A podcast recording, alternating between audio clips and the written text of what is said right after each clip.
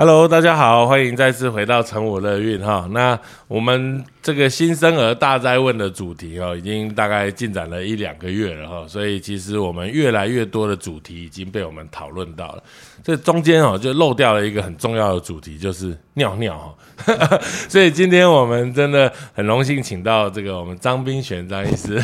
来来来跟我们介绍一下这个呃呃。呃这个小朋友的整个肾脏的系统的发育，那张医师、哦、我们先请张医师跟大家打声招呼。大家好，我是张彬璇医师，那是小儿肾脏科医师，对，而且在玩在马偕这个医院完整的训练这样子，对对对 对, 对, 对, 对好啊，所以我们今天呃，因为因为肾脏其实事实上是小朋友最重要的器官，因为在我们这个胚胎胎儿的发育的时候，第一个出现的是小朋友的心跳，接着羊水囊慢慢扩大，其实事实上就是肾脏系统的作用，因为羊水其实就是尿啊、嗯、我们从小到大就是泡在尿里面长大，对，我们说是喝尿喝尿长大，对啊，因为就是吞啊又尿出来，吞又尿尿出来这样子，所以呃，我们今天就就我们就从呃小朋友的胚胎在肚子里的有可能碰到的问题到呃出生、哦、然后还有就是呃关于如何训练小朋友尿尿，将来有一些尿床的问题，我想这个主题都是大家很关心的。好啊，那我们是不是可以先请张医师跟大家呃跟听众勾勒一下我们的泌尿系统大概在胚胎胎儿的时候的整个发育的这个状况。 OK， 好，那个谢谢林医师，那就是说我们肾脏泌尿系统，我们先从就是说一个比较完整的一个构造，我们是从上面是一个肾脏、嗯、那肾脏的话它会出来有一条输尿管、嗯、那输尿管再往下就接到一个膀胱这样子、嗯、那我们肾脏和输尿管这中间有一个像漏斗状呃收集这些制造出来的小便的一个构造，我们就叫肾肾盂，那其实这也是常常很多爸爸妈妈问说到底肾盂是什么，那其实就是在那个呃肾脏跟输尿管之间一个接小便的一个漏斗型的一个构造这样子，那进到输尿管进到输尿管再进到膀胱以后，那就是在它的一个膀胱的出口就是我们的一个尿道，那所以尿道的话像男生就是从小鸡鸡出来，然后女生的话就是说哎，她没有小鸡鸡，那但是就是说哎，从会阴部这边出来这样子、嗯、那其实我们看知道这样一个大概的一个呃，结构以后就知道，我们会回去想说，哎，那这样子的一个构造怎么出来？那其实这就是刚才呃林医师讲到那个最神奇的一个胚胎时期啦。嗯、那它其实就是一个输尿管的一个会发一个芽、嗯，那发一个芽以后，它很有趣哦，就像我们在种子在发芽一样，然后开始往上慢慢慢慢长，长出哎这个就是说哎开始有一些分支，那这些分支其实就是我们这些呃输尿管和肾脏的一个，包括肾小管这些的一个构造，所以是非常非常有趣的一个。你一讲真的整个系统像是一个盆栽耶，对啊对啊，膀胱两条输尿管两颗肾脏，对，开花就是肾脏，所以就是说大家有也知道说哎、欸，我们平常养一棵就种一棵植物有多么不容易，那其实就是说哎、欸，这个肾脏泌尿系统它要长成数百万个这些肾小肾小肾丝球这样肾源的一个构造、嗯、那其实这是一个非常不容易的过程这样子， 嗯, 嗯对，那所以这样子的过程中其实我们在产检现在超音波很进步，所以我们大概就有机会能够来做一个初步的筛检了，当然算是很初步哦。所以大部分妈妈会碰到的一个问题就是说，哎，我好像医生跟我说我的肾盂比较扩大，嗯，哦，肾盂比较扩大，这常常我们会听到，对对对，到底是什么样的原因有可能会造成呃肾盂扩大？这有没有什么？呃，影响哈、哦，是是是、嗯，对。那其实肾盂扩大很最常见发生的时间，第一个是我们在新生儿出生的时候，我们做的一个超音波的一个筛检，嗯、那这是最常发生的一个呃，就是说等于是爸爸妈妈最常、呃、听到的一 个, 的一个诊断。那有的时候比较严重一点的，或者是说比较早期的，可能在产检的时候有些可以。可以看得到、嗯、那为什么就是说哎，我们出生以后产检都正常，然后结果出生会看到才看到这样子的一个所谓的肾盂扩张，这非常常发生，是因为说其实我们要先了解，我刚才讲说肾脏进到输尿管中间那一个漏斗状的构造叫肾盂，正常的情况之下我们在那个呃超音波上面其实看不到肾盂的这一个这一个构造，那个漏斗的那个形状、嗯、它其实就是一堆的一个脂肪而已、嗯、那但是我们在超音波上上面如果可以看到这个、呃、漏斗的形状跑出来的话，那个我们叫做剩余的扩张、嗯、那其实在呃通常我们会把呃剩余扩张分成四个等级，一二等级是属于比较轻度，那三四等级是比较重的、嗯、那一二等级大部分的其实绝大部分看到的都是属于一二等级的这种比较轻度的，它其实百分之八十是因为说哎、欸，我们新生儿出生的时候啊，这个输尿管已经长长了，可是小朋友身高还不够长，那所以就变成还不够高、哦、所以就变成哎、欸、折得弯弯曲曲，小便就下来就比较不顺、嗯、然后就会积在那边，让这个呃那个剩余稍微有点撑开的一个样子、嗯、那这种的话大概就是说我们在小朋友长大的一个过程当中、嗯、那呃就是说等于是他的身高拉、嗯长, 长高了，然后输尿管拉直了，那这个剩余它可能就是扩张的一个状况就会消失掉。嗯、那但它大概还是有百分之二十的一个小朋友，他是、嗯、就是说看到这个剩余扩张、轻度剩余扩张的小朋友，他大概有百分之二十还是有点问题。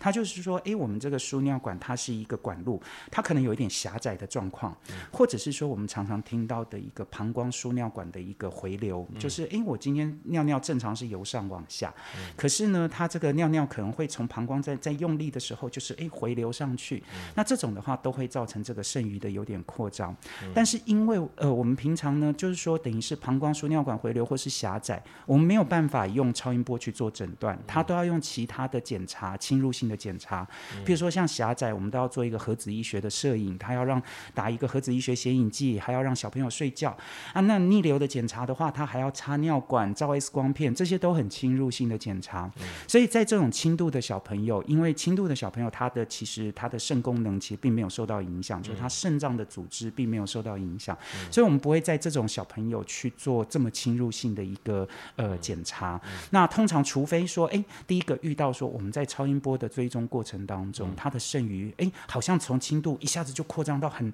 严重啊、嗯、或者是说他发生好多次的一个泌尿道感染，那这个时候我们就会考虑去做这样的检查。那你刚刚说轻度、中度有分成一二三四级，对，那一二级我们是以它的宽度来做定义吗？呃，我们其实就是说，这也是常常就是说爸爸妈妈会问的，嗯、就是说，哎、欸，他这这一次是多大，然后或什么？但是其实我们分级其实是以这一个剩余扩张，它影响到肾脏的一个构造，影响到什么样的程度？嗯、像一二级的话，通常都只是单纯这个剩余，哎、欸，一个一个就是说打开的，就是说比较扩张、嗯，比较宽一点，宽一点。对，嗯、那所谓第三级中度的话，它就是说我们在肾那个剩余在往上会有一些像一朵一朵小花的那个肾盏，肾盏对、嗯、这个构造、嗯、那如果这个肾盏它也扩大了，那这个就是一个中度的、嗯、那如果重度的话就是说它这已经扩大到去压迫到我们肾脏的实质，就是肾脏的肉、嗯、它真正在做工作的地方、嗯、已经甚至把它压扁了、嗯、那这个就是比较严重，那这种时候通常肾功能是会受到影响的，所以不一定是以宽度来做定义、嗯、对，就是就是刚刚说一二级就是单纯的剩余，三级的话就是这个肾盏也扩展、嗯、啊，四四级的话就是肾脏扁掉了，对对对，概念是这个样子。对，那我补充一点，就是说为什么常常在产检的时候没有看到，然后就出生的时候才发现有，这是因为帮妇产科医师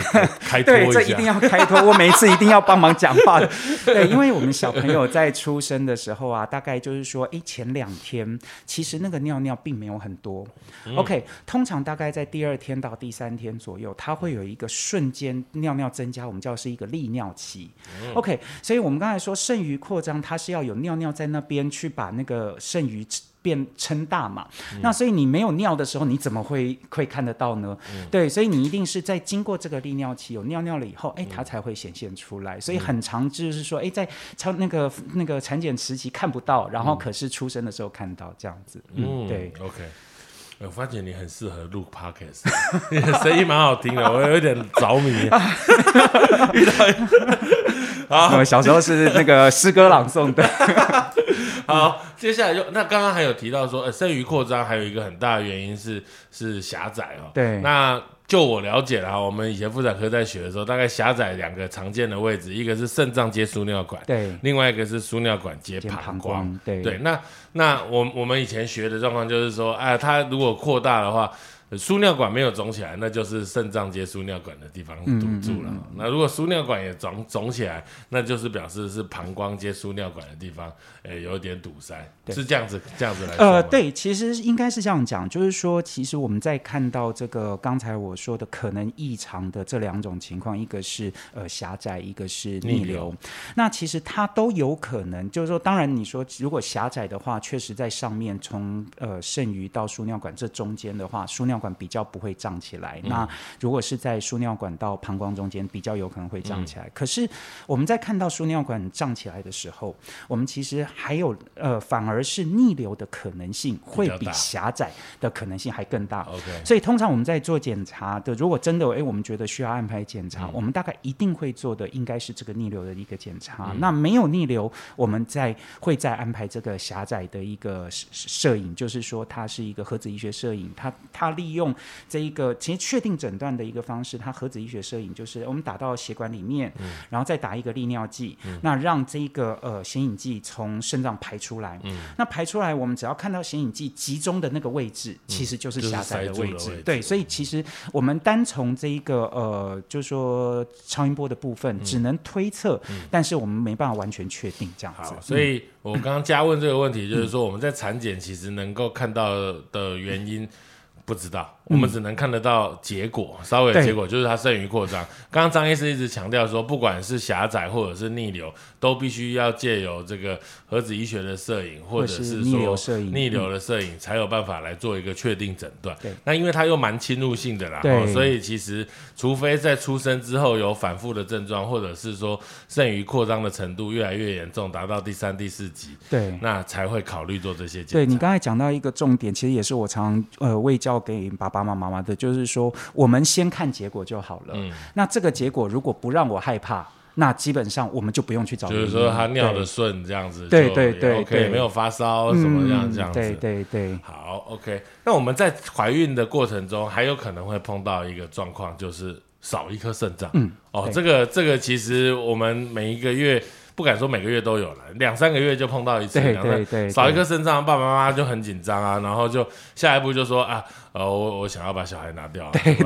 对, 对、这个，这个大概一定会碰到。那我我个人是觉得这个完全不需要啦，我们当然还是会做一些这个呃这个染色体检查或所谓的羊水晶片的检查。对，那我我们是今天难得有机会张医师来，可以跟我们大家说一下少一颗肾脏它可能的原因，或者是我们的处理方式一般。OK， 好，我们有的时候其实也是确实就是会接到产前的一个，就是说转来做一个产前的这个咨询。嗯，那其实就是问说啊，只有一颗肾脏，小朋友要不要要不要拿掉，跟你们遇到的一个困难是一样的。嗯嗯、那但是其实。其实我们先不要去想小朋友，我们先想大人好了、嗯、大人我们在换肾、嗯、我们平常就是说如果说肾脏衰竭的一些病人，然后他们会换，他只换一颗啊他不需要换两颗啊、欸、很好很好的建议，对啊、嗯、所以表示说基本上一颗大概是就够用了、嗯、那所以通常我们的一个角度就是说，你如果有一颗肾脏，那这一颗肾脏我们看起来也还不错、嗯、OK， 那基本上就是说我们好好保护这一颗肾脏就、嗯、就 OK 了，而且、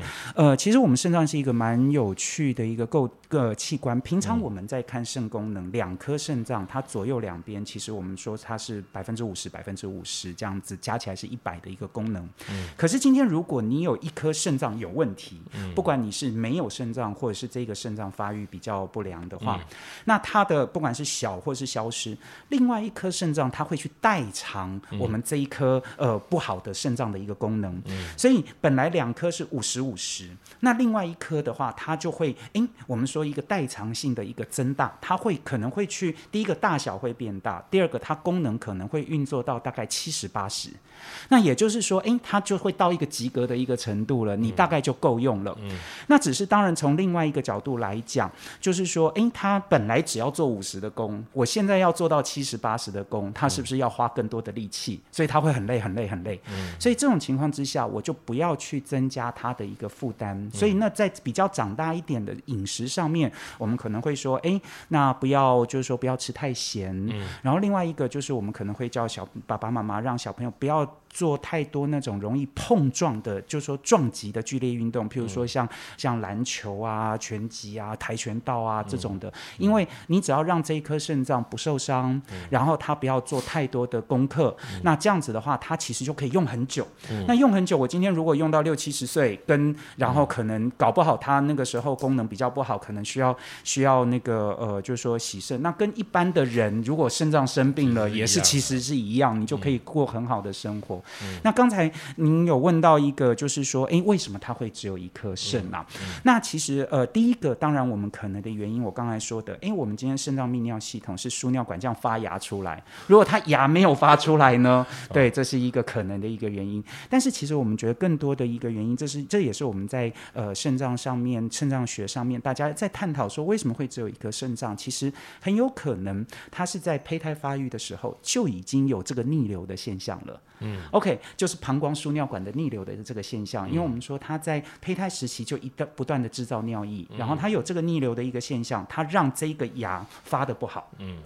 所以变成说他在呃，就是说在呃妈妈肚子里面的时候，那他的一个受到这个逆流的刺激，让肾脏的一个发育不好的话，那就只剩另外一颗肾脏。那通常我们会觉得说，以前呢、啊，在早期大概二三十年前，会以为说是出生以后发现逆流，这个让肾脏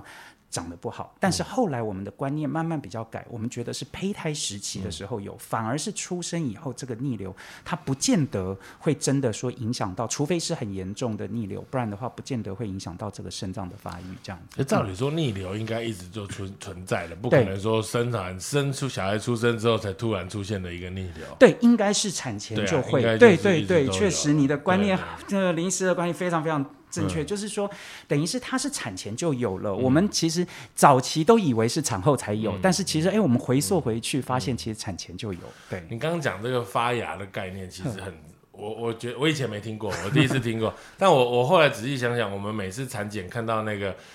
肾脏不是长在原来的位置，嗯嗯，它肾脏比较低的、嗯、或者是说呃，这个我们看起来它发育不良的常常的位置都不是在正常的位置、嗯、都是在膀胱附近或者是在往上一点，所以就是往上涨的这个速度还有整个发育的过程不好，所以才会出现这个肾脏发育不良甚至萎缩到没有肾脏。对，这也是我们在肾脏的一个呃超音波做超音波的过程当中我们会注意的一件事情。今天我只有看到一颗肾脏、嗯、我们肾脏科医师一定要做的事情不是告诉你你是单肾，而是要赶快去找另外一颗肾脏有没有在别的地方、嗯、那这个肾脏很有可能都在比较低位比较下面甚至在膀胱附近的。对，那另外还有一种很特殊的状况叫马蹄肾，就是它两颗肾脏呃不在左右两边，而是在下面这边连在一起，像一个马蹄的一个、嗯、一个形状、嗯、那这个也是因为从胚胎发育的时候诶它的发芽结果连在一起了、嗯、对，那这些其实都是我们在构造上会常常注意的事情，所以马蹄肾也会比较低嘛。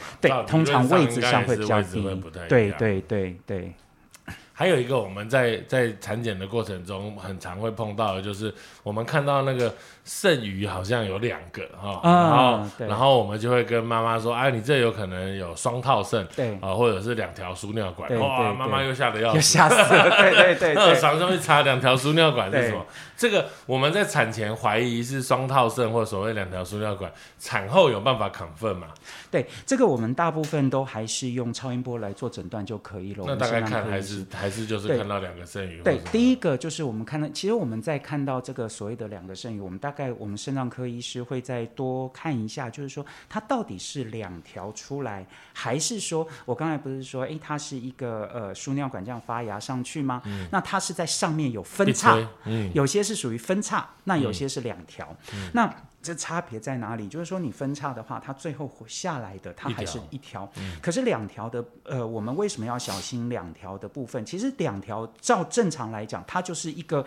一个水塔有两条水管出口而已，对，只要顺就没差，对、嗯、但是呃，通常我们这个所谓的一个双套的一个输尿管双套集尿系统，它因为它在进到膀胱的时候啊、呃，那会有一点就是角度上的一个偏差、嗯、就是说我们如果在肾脏我们说两条，一条在上面一条条在下面，那上面的那一条通常进到膀胱会从比较低的地方进去、嗯、那下面这一条它会也会交叉从比较上面的一个地方进去，那因为这就会呃，就是说延伸到我们去看所谓的一个呃膀胱输尿管回流的一个原理、嗯、我们膀胱输尿管回流它就是我们今天这一个输尿管它进到输尿管不不进到这个膀胱壁、嗯、对，进到膀胱的时候它有一个角度、嗯、其实通常是应该是斜斜的进去、嗯、那斜斜的进去的话我们就想象说、欸、它好像一个开关、嗯、那我越斜的进去，那这一个开关在里面那个膀胱壁里面的 管, 管径就是说长度会更越长，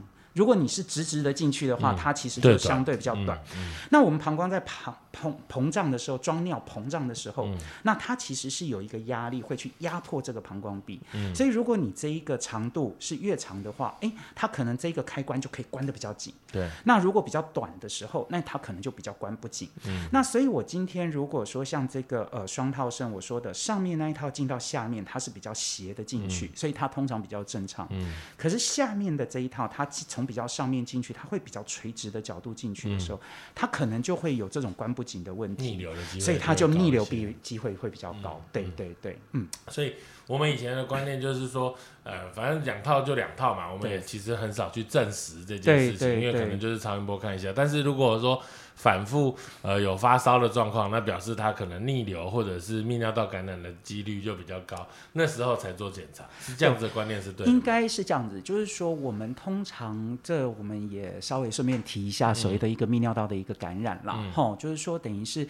呃，通常泌尿道感染我们有分所谓的一个是会发烧有发烧的泌尿道感染跟没发烧的泌尿道感染、嗯、那没发烧的泌尿道感染大概我们通常都认为是一个下泌尿道就是膀胱以下的一个部分的一个感染、嗯嗯、那有发烧的特别是在越小年纪、嗯、其实泌尿道感染在很多爸爸妈妈都会觉得说啊他又没有痛然后他又尿尿又没有哭、嗯、没有，小朋友的泌尿道感染基本上是没有什么特别的症状就只有发烧、嗯、那发烧的泌尿道感染通常我们会认为是上泌尿道就是包括肾脏这边可能有所发炎这样子、嗯嗯，那通常就是说我们会考虑逆流是因为说这个逆流它不会增加感染的机会，但是它是当你发生感染的时候它容易把这个脏脏的尿带上去、嗯、去造成肾脏发炎的机会、嗯、那如果肾脏常常发炎基本上它就有可能会有受伤的一个情况、嗯、对，所以这是我们比较呃在意的一件事情啦、嗯、所以为什么我们说哎逆流如果真的很常感染然后然后很常那个就是说等于是有这样肾脏发炎的一个状况的时候我们要去处理，其实就是因为说我们担心肾脏的一个受伤、嗯、所以原则上主要没有没有他没有没有一天到晚感染的状况下，对，其实可能就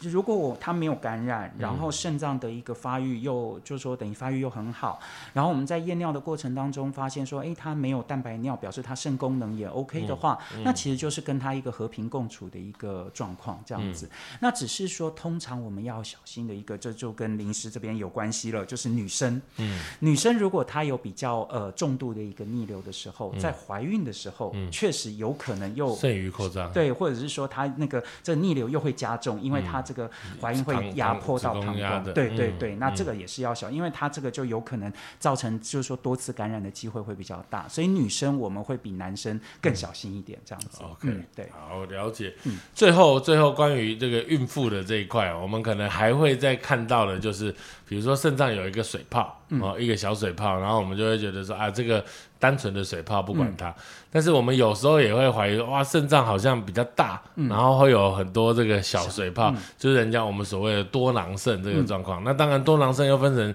显性多囊肾隐性多囊肾、嗯、很多呃这些基因疾病造成的这个外显性的状况，所以呃这些情形他们应该都会不会影响到肾功能，对，对，这个我们就是说其实看到水泡我们大概会往两个方向去想、嗯、水泡、哦、有些是属于像这些譬如说多囊肾的话、嗯、特别是显性多囊肾是在比较早期会、嗯、呃发生呃不是它是比较晚，但是它的水泡会比较大比较大颗、嗯、那它这种的话是属于从我们肾脏的实质去长出来的、嗯、这是这种水泡是其中一种，那这种长出来的话、嗯、其实通常我们就是会去追踪它的一个呃就是说肾功能那另外还有就是说，因为它是基因的问题，嗯、所以它可能会合并一些其他的其他呃系统、其他地方的一些问题，譬如说哎肝脏啊或什么这些状况，嗯、这是我们要去、嗯、呃会去保护它的，因为它确实有可能，虽然肾脏在，但是它确实有可能会影响，长期来讲会影响到肾功能。嗯、那另外一种水泡，它不是长出来的，嗯、它是肾脏的组织去退化。退化以后变成水泡，这个我们叫做多囊性的肾发育不全。嗯、其实我们很多的一个单肾单肾的一个状况，在产前发现单肾，我刚才讲的一种是逆流造成的，一种的话其实是这种退化。嗯、退化以后，欸，它可能如果它是在产前很早期就已经退化光光的，那可能我们就只有看到一个呃，就是水泡在 那,、嗯、那个地方，甚至就不见了，甚至就只有另外一边正常的肾脏。嗯、可是如果有些是它退化的比较慢，它会在出生以后，我们还看到这些水泡，而且还残留一点点肾脏的一些实质在那边。嗯、那我们看到的变化就是追踪的过程当中，哎，水泡越来越多，然后肾脏的那个肉越来越 少, 越来越少这样子。嗯、但是水泡长到一定程度，多多到一定自己又在萎缩掉，嗯、所以到最后就会变成单肾这样子。嗯、这个你刚刚讲的后面这个状况叫就是叫做 multicystic， 对 M C D K dysplasia of kidney， 对 dysplasia 就是发育不全，发育不全，对对对，所以。M C D K， 哎，我以前的想法是说，我们一个肾脏有可能一部分是好的，一部分是 M C D K， 就是那一部分就是会慢慢萎缩，嗯、最后这个肾脏就会比人家小，嗯、然后就是功能会比较差。它不一定是整颗嘛，有可能是一部分。呃，你讲的这一个状况，其实我们我觉得就是会连接到我们刚才讲的双套。其实这一个很有趣的，就是说我们说一个部分的，就是哎，那它可能其中一半。是萎缩掉，嗯、另外一半的话它还正常的，嗯、这样子。嗯、那如果大部分如果说是一个呃就说呃只有单套的这种的话，大部分它其实是会整个都会慢慢慢慢萎缩掉这样子。嗯、OK， 所以其实事实上肾脏是一个呃不不是不只是肾脏啦，所有器官都是一个发展性的过程。我们在产检看到一部分，更大一部分是出生之后才看到，追踪这个小儿肾脏科医师就可以看得到它整个过程。对，这边我也突然想到一个要补充一下，就是说单肾的呃，通常就不管是这种 M C D K 萎缩或者是单肾，其实我们小儿肾脏科在追踪啊，那个可能就是说我们其实看到的是后面，嗯，二三十岁以后会发生什么事情，嗯，因为就是说有些其实我们在后来的统计，刚开始的一些呃论文啊，在追踪可能都只有追踪到前面五岁十岁啊，觉得一颗没有什么关系，嗯，那其实呃后来追踪到二三十岁以后，发现说，哎，有些早期的年轻人。的呃那个高血压，嗯，或者是说一些哎肾功能的一个呃变化，都发生在其实就都发生在二三十二三十岁，所以为什么我们长期追踪是有这个必要？嗯、就是说你即使只有一个单肾看起来好好的，可是我们是希望不要看到说后面变坏啊，当你后来才发现就来不及了，嗯、所以我们固定的追踪就是早期的一个发现。OK， 很好。嗯，刚刚讲到这个部分哦，我们想我们我们怀孕的过程中可能讲的差不多了，对。刚刚我们在访问前有先聊到，就在讨论访纲的时候有听到，就是说，哎，我从来没想过这个问题，就是说我们成人好像关于尿尿的问题会去看泌尿科，对对对，然后呃，到底谁会去看肾脏科？我还自己想一想，我还不知道。可是小朋友肾脏科跟泌尿科好像是合在一起的，对对对，都是都是有小儿肾脏科一直在看，对对对，好像没有听到有小儿泌尿科这个疾病。呃，应该是这样讲，小儿泌尿科其实就是主要它是被包含在小外科里面。哦、那它其实就是变成说，如果我们有需要去做手术的话，嗯、那我们就会转给小外科的医师，那他们有专长在泌尿系统的手术的这些医师，嗯、那他们会去做负责。嗯、那但是刚才听到这个整个胚胎发育过程，知道说，哎，嗯，这个肾脏跟泌尿其实它是连在一起的一个过程。嗯、它其实你的泌尿的问题可能会影响到你的肾脏的一个发育。嗯、所以如果是属于一个内科的一个处置，而且它可能会需要整个观察我们的一个呃肾脏的一个功能的时候，那这就是我们呃小儿肾脏这边在处理。可是因为那个旁膀胱的一些功能，其实它常常会影响到肾脏，所以膀胱的一些问题，嗯、其实包括呃，你说比较大的小朋友，他可能一些呃频尿啊、尿床啊这些的话，嗯、也会是我们肾脏科在负责。所以肾脏科管肾脏，泌尿科管输尿管跟膀胱，是这样子吧？原则上大人的概念是这样子，对。那小朋友的话就是整套下来了，okay， 这样子。对，好，那我们就是要接续进续到小朋友，这个应该就是。就是呃，应该跟泌尿比较有关系。然后这个小朋友，哎，这个出生之后哈，我们刚刚有碰到，就是说容易会有所谓的泌尿道感染这个问题。那又分成呃，这个会发烧跟不发烧。哎、嗯，不发烧我怎么会去发现他有没有泌尿道感染这个状况？ Okay, 对, 对，其实我们刚才在说新生儿的一个呃超音波的一个筛检的时候，我们说哎什么时候要去做这些侵入性检查？我们说哎感染的时候，嗯、我们所以我们在通常都会提醒爸爸妈妈、嗯、说哎你今天如果呃有一些可，其实我们在泌尿道感染的确定诊断一定要验小便，嗯 ，OK， 嗯要验小便，我们看这个白血球有没有升高，那这个是一个很重要的一个指标。对，但是在这之前，爸爸妈妈怎么注意？我们大概会有几个，第一个就是有没有不明原因的发烧，没有咳嗽，没有流鼻涕，没有拉肚子，什么症状都没有，只有发烧，这是第一个。嗯嗯嗯、第二个就是说，哎、欸，刚才你提到说，哎、欸，如果没有发烧，我怎么判断？对、啊，我怎么知道？就是我们有没有一些所谓的尿液混浊？哦，哦就是混浊、嗯。什么叫混浊啊？我他尿尿都吸收在那个。尿布里面啊，我怎么知道混浊？其实就是看尿布上有没有一些沉淀物、嗯、OK 有没有一些沙沙的这种沉淀物在上面、嗯、那第三个我们常提醒爸爸妈妈就是有没有血尿、嗯、OK 有没有红红的小便、嗯、OK 这些的话就是没有发烧，但是你会发现说哎，它很奇怪、嗯、那第四个就是说我们常提醒的就是有没有一些恶臭、嗯、OK 那爸爸妈妈说什么叫恶臭？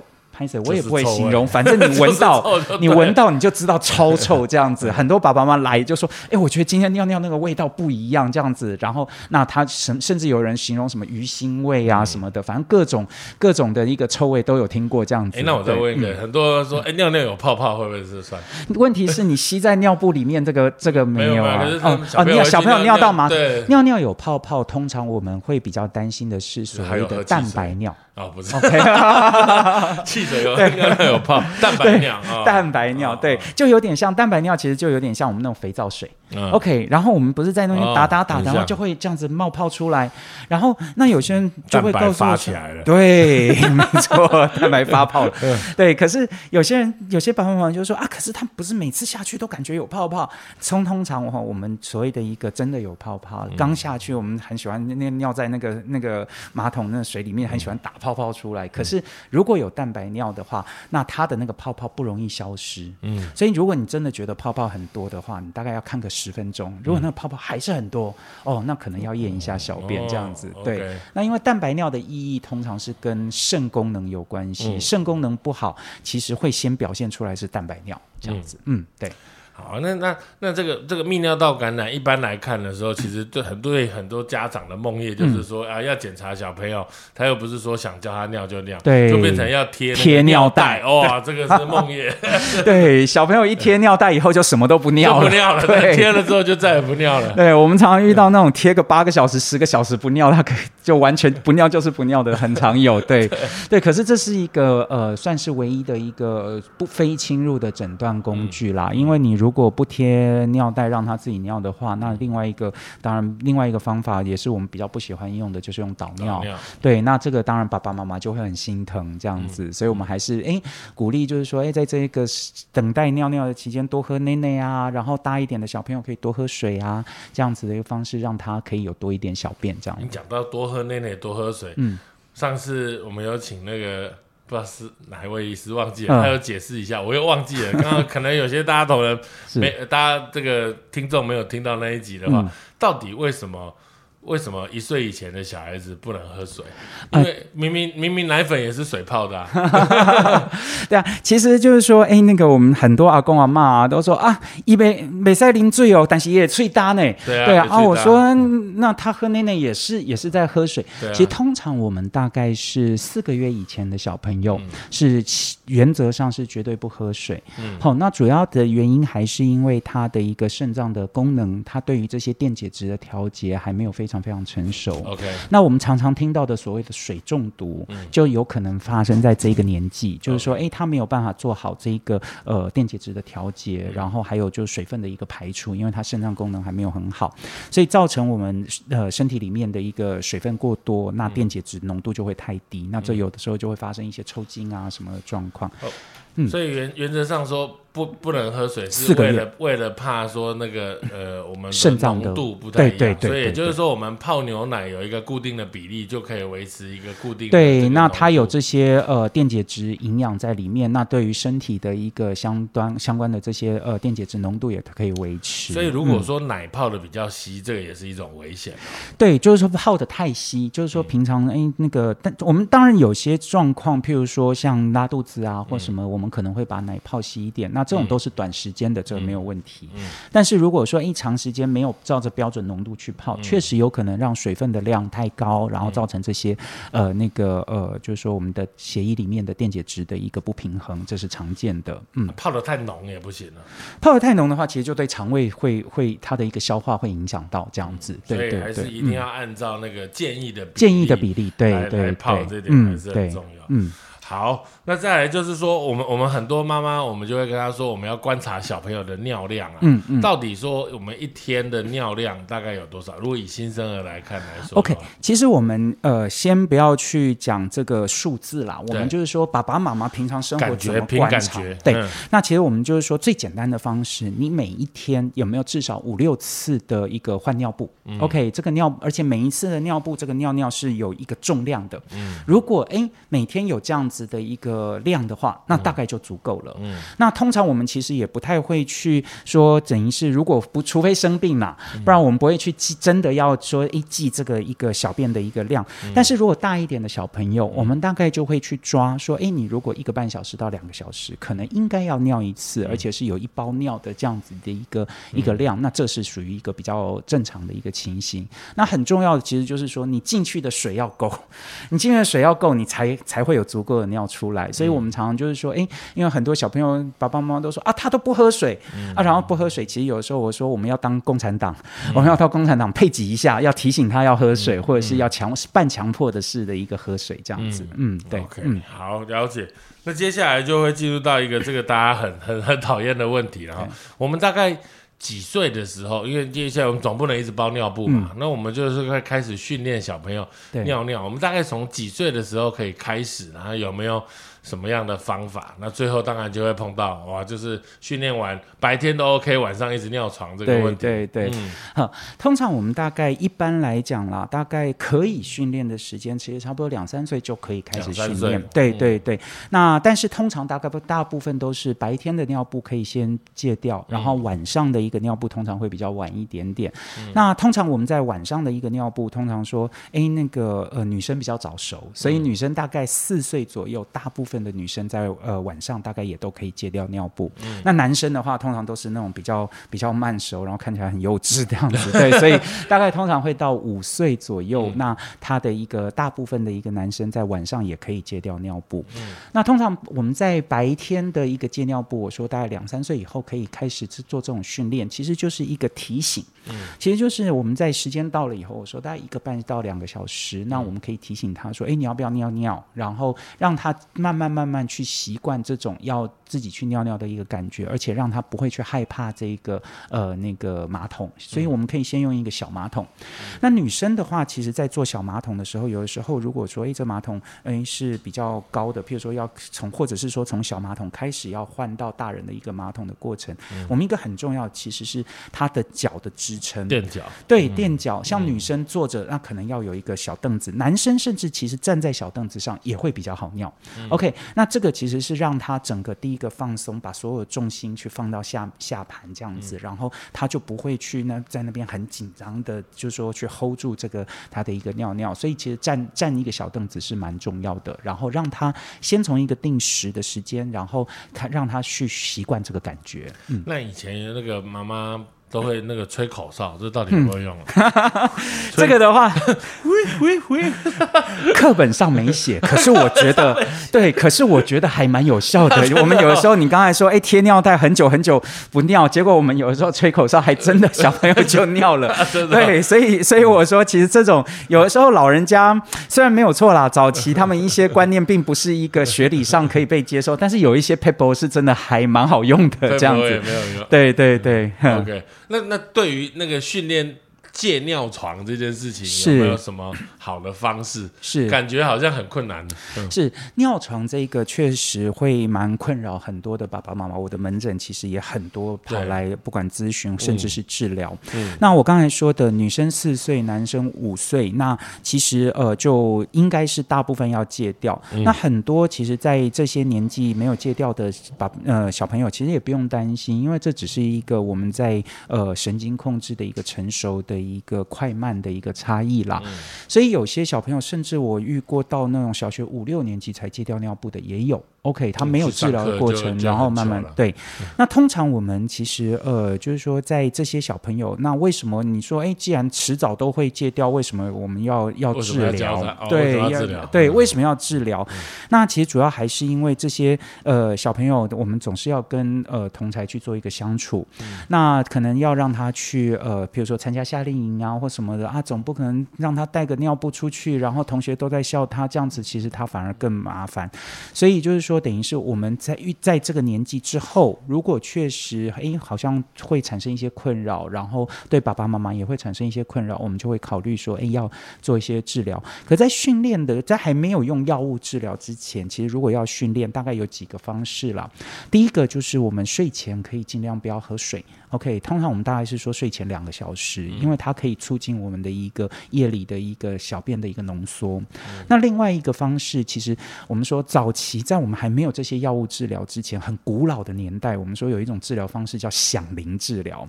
就是你时间到了，然后用亮亮亮亮叫他起来，然后就是说让他在那个时候浅睡，然后起来尿尿这样子。嗯嗯、那其实它的一个意义就是半夜叫起来至少一次。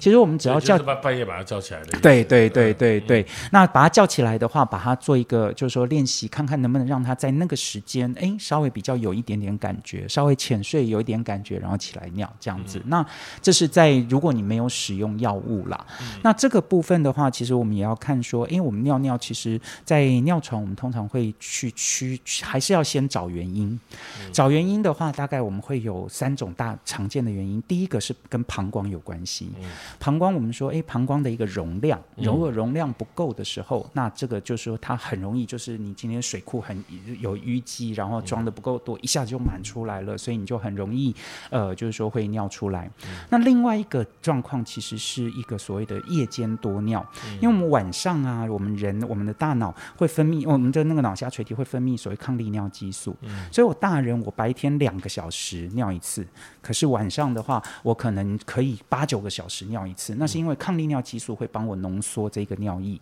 嗯、那小朋友如果说抗利尿激素在晚上分泌不够多，那他的尿尿就会过多。我常常说，我今天水水库装的够多，可是我山上下大暴雨，那是不是还是要一直泄洪？嗯、其实这是两种常见的原因。那另外一个就是小朋友睡太熟，白天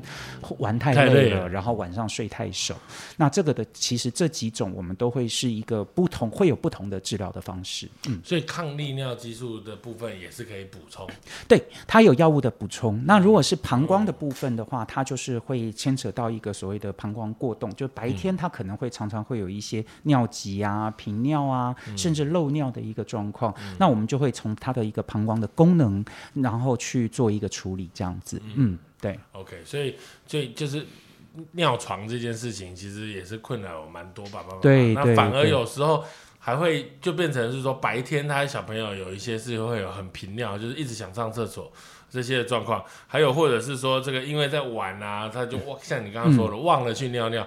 久了反而尿不出来这些问题，所以到底会不会因为这种压力的状况，对于小朋友的尿尿这件事情产生很大的影响，或者是说想要尿尿小孩子就哦很排斥这个状况，都有可能。好像每一种原因，因为压力造成频尿，或压力造成憋尿，对，然后压力造成尿床都有可能。对，嗯、就是这种所谓的心理因素啦，嗯、心理因素，然后他可能譬如说有很多。小朋友他其实就算大人也会，就是看 不,、啊、不敢上外面的厕所，然后他就会去憋。那小朋友的坏处就是因为你憋尿，嗯、你会影响到这一个呃排尿功能的一个发展，然后会造成这一个排尿功能的一个不好。嗯、所以我们还是就是说，哎，尽量就是定时去叫他去尿尿。嗯、那呃就是说这一个呃，但是我这边另外要再提醒的一个就是呃那个大便，嗯、其实便秘会影响到呃排尿。嗯、OK， 因为它在同一个骨盆腔，然后它也是同一个神经在这边控制，所以它会影响到那个膀胱的一个感觉。嗯、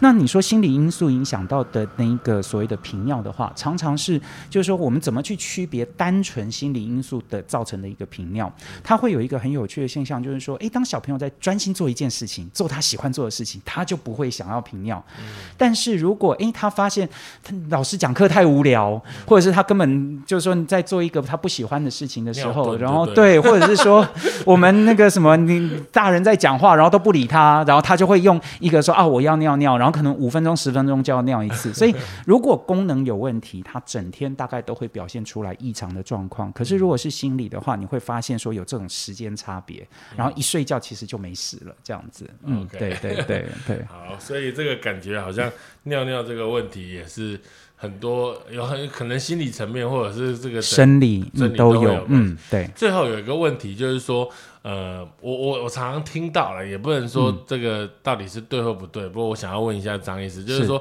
在小朋友训练尿尿的过程中，有时候不是很确定他到底呃会不会讲，或者是怎么样，嗯嗯嗯、所以有时候呃，比如说参加比较长时间的聚会哦，出去玩哦，有些妈妈说啊，干脆就给他包着尿布，嗯，然后反正不管他有没有想尿，就反正就尿下去，嗯嗯嗯、这样会不会对于小朋友训练当中造成一个 confuse？呃，其实我个人我不是一个太狠的医师啦，啊、所以我觉得就是说偶尔这种哎真的对跟大人面子有关系的这种场合的话，稍微包一下无妨。但是就是说平常的一个训练，让他渐进式的一个去习惯，因为其实你说像刚才这一这样子的一个场合，其实小朋友的一个心理也会有一些压力在。那所以这种有时候给他有一个安全感，其实在如果他还是还在学习的过程当中的话，给他一个安全感，我觉得这个我其实。其实并没有很反对、嗯、那但是至少在家里，然后是在大人顾得到的一个时候，那我们就是说等于是尽量多多的去训练，那这个可以尽早那把这个尿布戒掉。那其实把尿布戒掉的好处是什么？像刚才我们一开始提到的那个膀胱输尿管回流、嗯、这个逆流，如果我的膀胱控制的好，其实相对的你的压力就不会太大。那这样子的话，对于整个逆流的一个状况，它就不就说可其实是有的时候会有一定程度的一个改善，嗯、所以这都是一个连连在一起的问题，这样子。嗯，嗯所以其实对孩子要多一些耐心的，就像你包着尿布，其实也是可以去上厕所，嗯嗯嗯，对，只是给你心里有个安全感，对对 对, 對。嗯，那最后我们就是还还没有讨论到一些，就是说我们刚刚讲的大概都是比较功能性的问题啊，比如说就是呃泌尿道感染啊，嗯、然后那个憋尿啊、尿床这些东西。那我们有没有什么样的？其实还有蛮多肾脏疾病，其实事实上是从小朋友的时候就开始发展的，比如说什么。呃 I G A nephropathy 还是、呃、那个叫做、嗯、呃抗体 A 型肾炎，对对对对，或者是还有很多肾脏方面的疾病，这种我有没有一些 early 的就早期的一些表现，嗯、让妈妈爸爸可以去注意到说，哎，我小孩子可能有这方面的问题。嗯、是这个的话，我必须要说，我们很幸福，我们生长在台湾呐、啊嗯。就是说，我们现在台湾的一个政府，我们在小学一年级，好像我记得四年级跟国一其实都会做一个基本的健康检查。嗯、那他会做一个全面性的一个尿液的筛检。嗯、OK， 他筛检的几个项目就是大概一个蛋白尿，嗯、然后一个呃呃，通常它不叫血尿，它验的叫做潜血，潜血，潜血的一个反应。那这些是一个基本的一个检查。那这些台湾做的这个检查已经被写在我们肾脏科的教科书了，哦、因为国外没有人做，就国外只有大概韩国有做，嗯、然后但像欧美他们没有做，所以他们说，哎，亚洲的话就是说台湾，然后韩国都有做这样一个筛检。那这个筛检，它就是说它的目的其实就是希望能够早期去发现这些肾功能有问题的一些小朋友。那我们一个就是说这里面就有两个概念，一个叫蛋白尿，一个叫血尿。蛋白尿它就是我刚我们刚才在提那些泡泡的事情啊，那其实我们验了我们大概就知道。那验了这个蛋白尿的话，如果有蛋白尿，那其实我们在肾脏的功能如果它是不好的情形之下，那最早期发生的就是这个蛋白尿，除非这个肾功能已经低到 百分之六十 以下，你这个抽血我们常常在抽肾功能 B U N creatinine 这个肾功能它的指数才会上升。所以很多爸爸妈妈都觉得说啊，你为什么不帮我抽血，你为什么只验尿？因为验尿是最敏感的一个一个测试，然后又非侵入性，所以先验尿，验尿没有问题，你不用担心抽血会有问题，这样子，这是一个。那所以如果说诶这个蛋白尿可以让我们早期知道它的肾功能的不正常。至于血尿，学校它验的叫做一个潜血，潜血的反应其实是我们这些试纸它跟这个血红素产生一些化学的变化。可是我们的那个所谓的血尿的定义其实是要请医检师在显微镜之下，高倍显微镜之下去看，如果这个红血球有超过五颗，这个才叫血尿。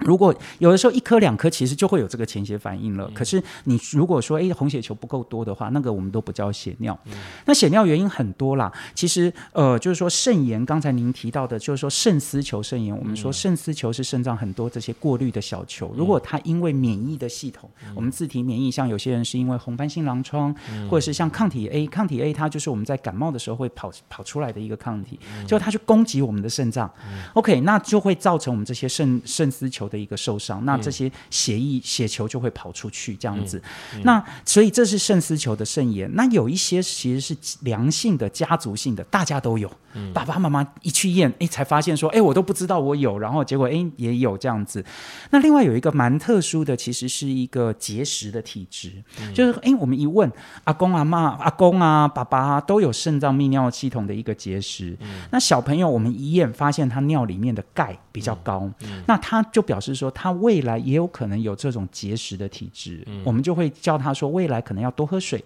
嗯、他这个